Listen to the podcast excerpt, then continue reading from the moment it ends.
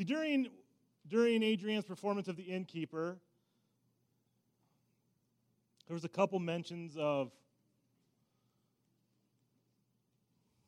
of Messiah or this thing that was to come.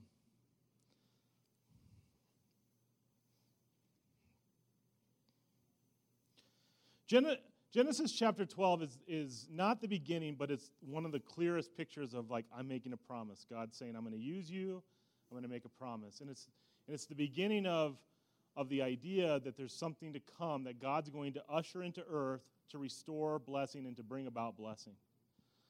Now, the Lord said to Abram in verse 1 of chapter 12 Go forth from your country and from your relatives and from your father's house to the land which I will show you and I will make you a great nation, and I will bless you and make your name great, and you shall be a blessing.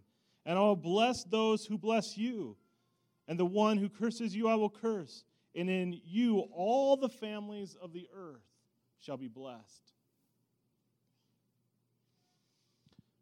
God makes a promise to Abraham.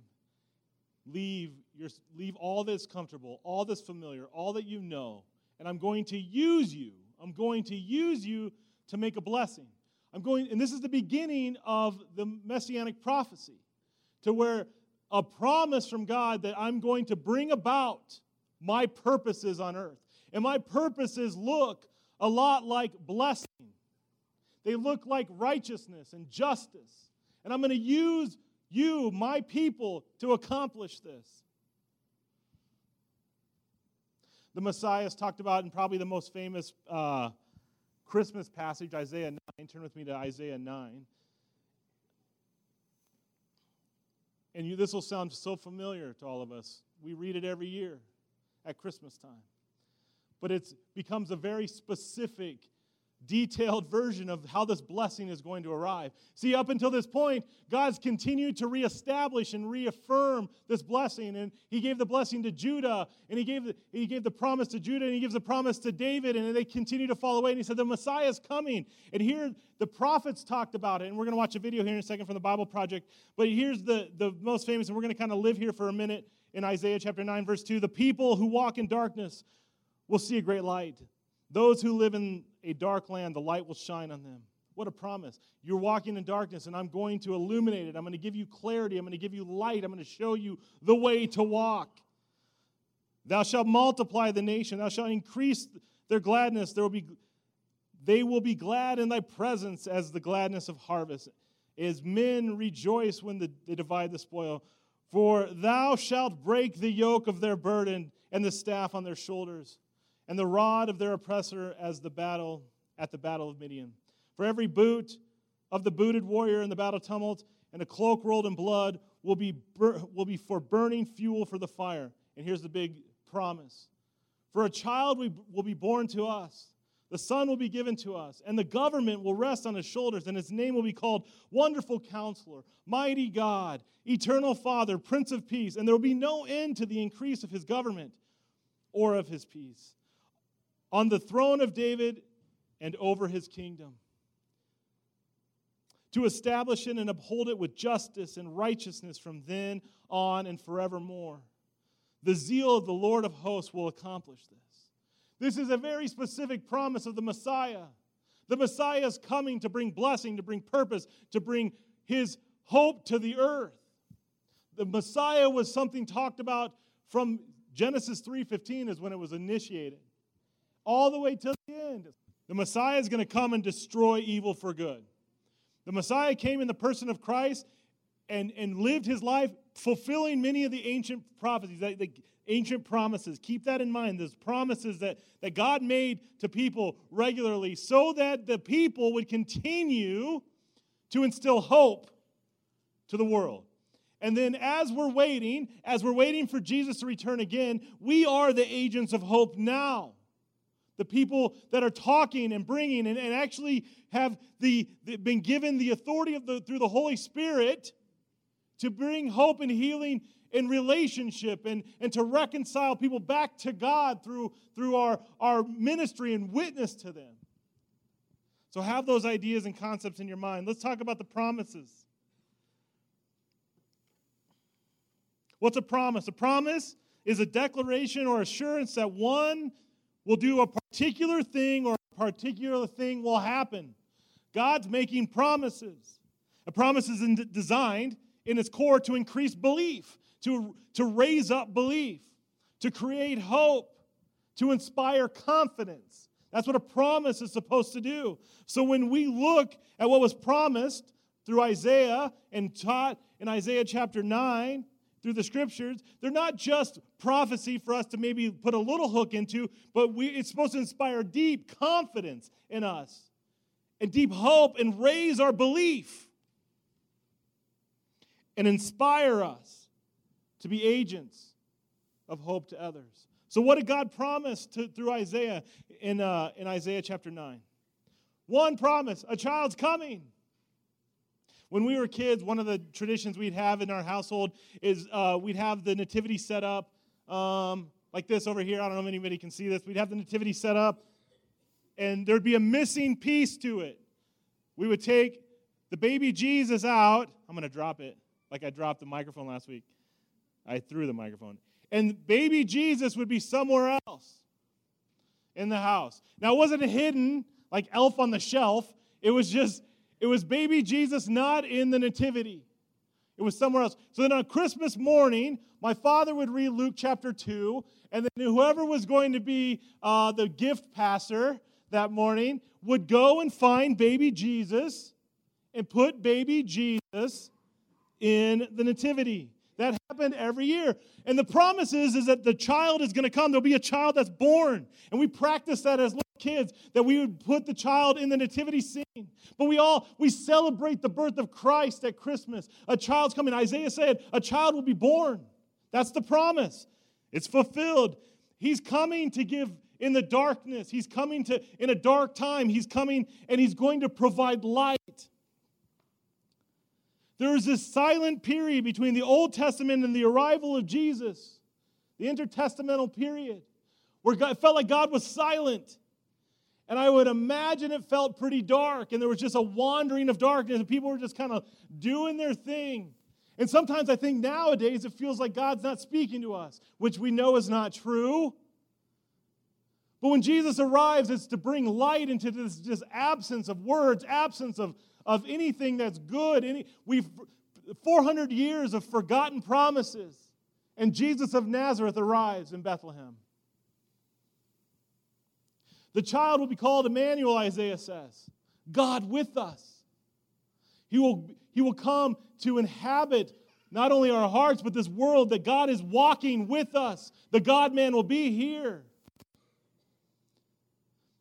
One of the other promises that Isaiah gives is that his character will be on display. And he gives four phrases, four things that he says God, that Jesus will be. He'll be wonderful counselor, he'll be mighty God, he'll be the everlasting Father, and he'll be the Prince of Peace.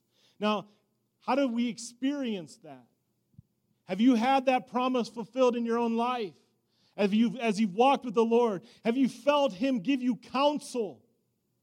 Have you felt the surpassing peace that doesn't make any sense as Jesus impacts your life to where you have clarity and peace over a hard situation? Have you seen God act in your life in a mighty way that's moved you from maybe lostness to being found? to where you are lost in sin and you receive the gift of salvation and you, you are now found in Him and have life in Him. That's a mighty work of God. Has anybody seen a miracle in their life where God has moved something in your life and transformed maybe a relationship, maybe an illness? Maybe He's fixed something with you and your kids. That's a mighty work of God. And the hope that we have, the belief that we have, the, the trust that we have is that God is everlasting, that He will not change, He will never, he will never be different. So, so from now until the end of eternity, till eternity happens, we can trust that God is everlasting. And we're still yet to experience that in, in person, but we believe and hope.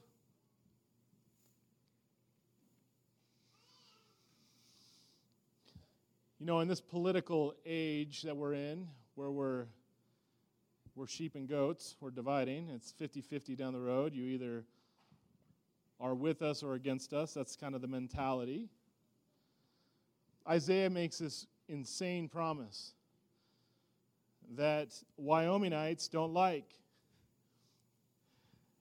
Jesus' government will increase beyond our possible ability to recognize and understand. It's going to grow and grow and grow.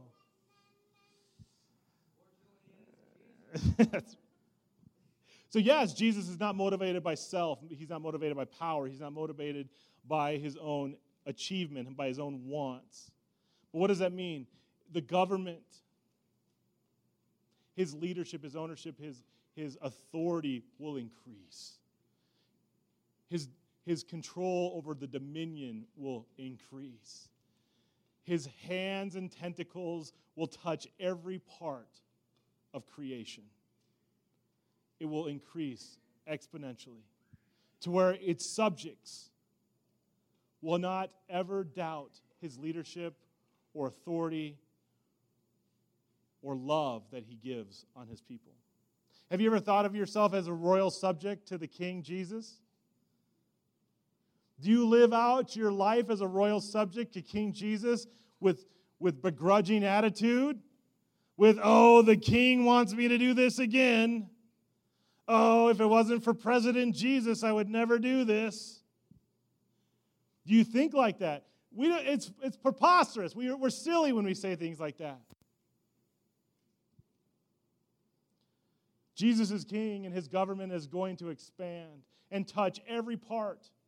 And it's, the, the promise is it's going to root out all evil. It's going to destroy everything that's corrupt. It's going to, it's going to squeeze the life out of evil and destroy it. So all that's left is his life giving power and his everlasting love that we get to enjoy and be a part of and have fellowship in and, and just reap the blessing that he bestows on us. That's a sentence I never thought when I was 19 I would ever say. We will reap the blessing that he bestows on us. That's like some other foreign language to 19 year old version of me. Not even, I'm not even sure what that means. But as, as Jesus controls more and more of you, you look more and more like him. One of the greatest promises in Isaiah chapter 9 is He will uphold justice and righteousness.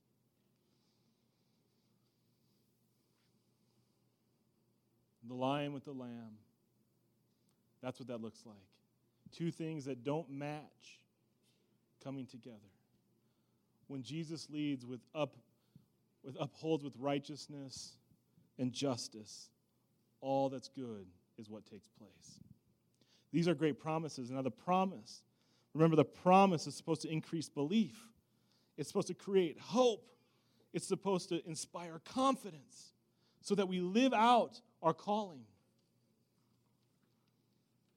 So, biblical hope is based on a person, which makes it incredibly different from optimism.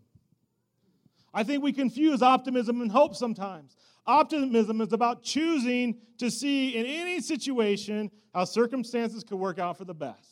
That's optimism. I'm going to see the good in this. And I hope that the circumstances will work out so that the good will come about. That's optimism. That's not biblical hope. Biblical hope isn't focused on circumstances.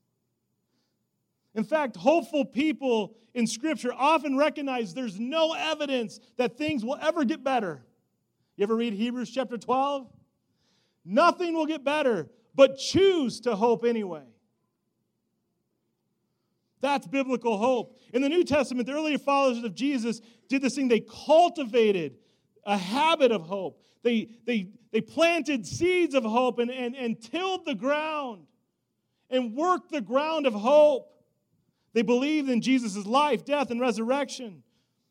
They believed that God was doing a work in their garden as they were cultivating hope in their lives.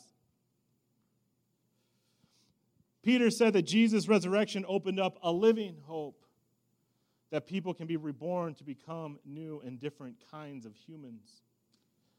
And this hope wasn't just for humans. No, your cats don't get redeemed. It's impossible. Sorry.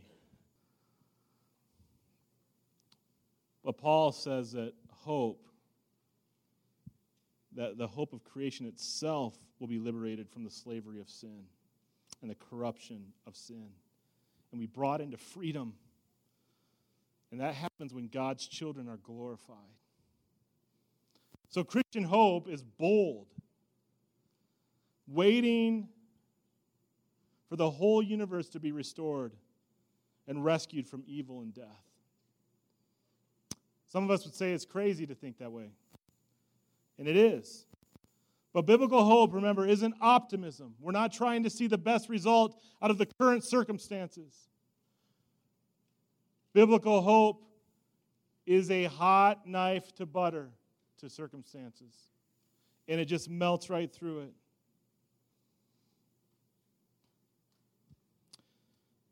The good news, the gospel is built on hope, on the confession that the birth of Christ came, happened, he lived, he died, and he was resurrected.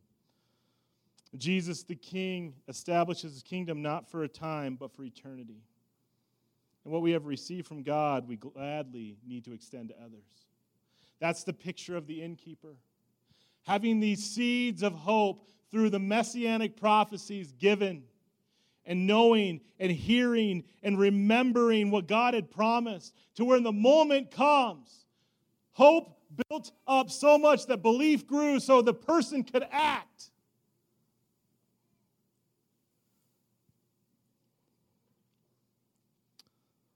It's God's past faithfulness in our lives that motivates hope for our future.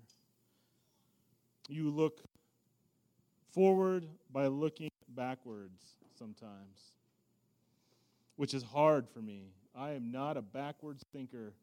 I don't think historically. I forget everything that happened behind me. I'll forget a conversation I had eight minutes ago because I'm always thinking ahead. But the seeds of the promises of God through all of the Old Testament were to plant a garden of hope for its people to till. So here's the final word hope sustains past our current circumstances. The innkeeper had a, had a hotel, could have put some people up, room was full. So I'm going to look past my circumstances. I'm going to rise to the situation. You can go stay in our barn. Go to the barn. Living, living out that lifestyle requires that we live by hope. We believe that God uses us to bring about hope to bring about his purposes, his plans, and redemption to the world. It rarely looks like how we imagine it to. Rarely. It hardly ever matches what we think it's going to be. I imagine it was difficult for the innkeeper to fully understand what was happening at the place of business that night. But because of the seeds had grown themselves into faith filled actions, the innkeeper acted and saw beyond the frustration of a full house, a busy town, a young couple that needed a place to rest. Those are seeds of hope. And here's the personal thing for each one of you you cultivate that, you grow that. Jesus gives you the seed. He says, This is my word, the seed. You cultivate that. You don't just arrive at hope. You don't just show up and go, Hey, here I am, hope. I have it. I'm going to wear it as a badge. I'm going to put it on as a suit jacket, and I'm going to look good doing it. No, it's built through deep faith in Christ and all of the promises that have been laid out. Turn with me to Psalm 37, and then we'll close here. I'll close here, and then we'll go into some worship.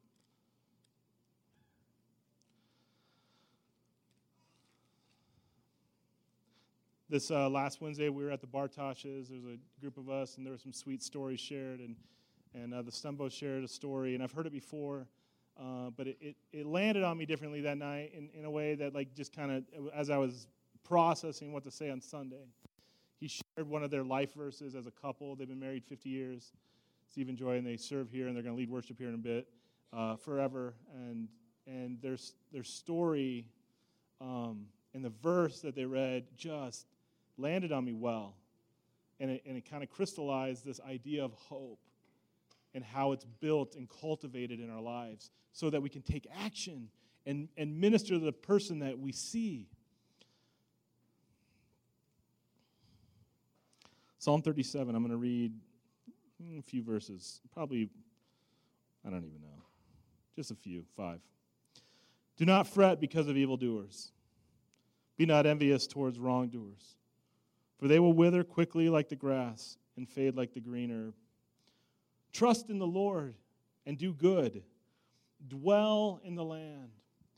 Dwell, the word tabernacle right there, is often referred to as Jesus coming to earth, dwelling amongst us, tabernacling, tabernacling amongst us.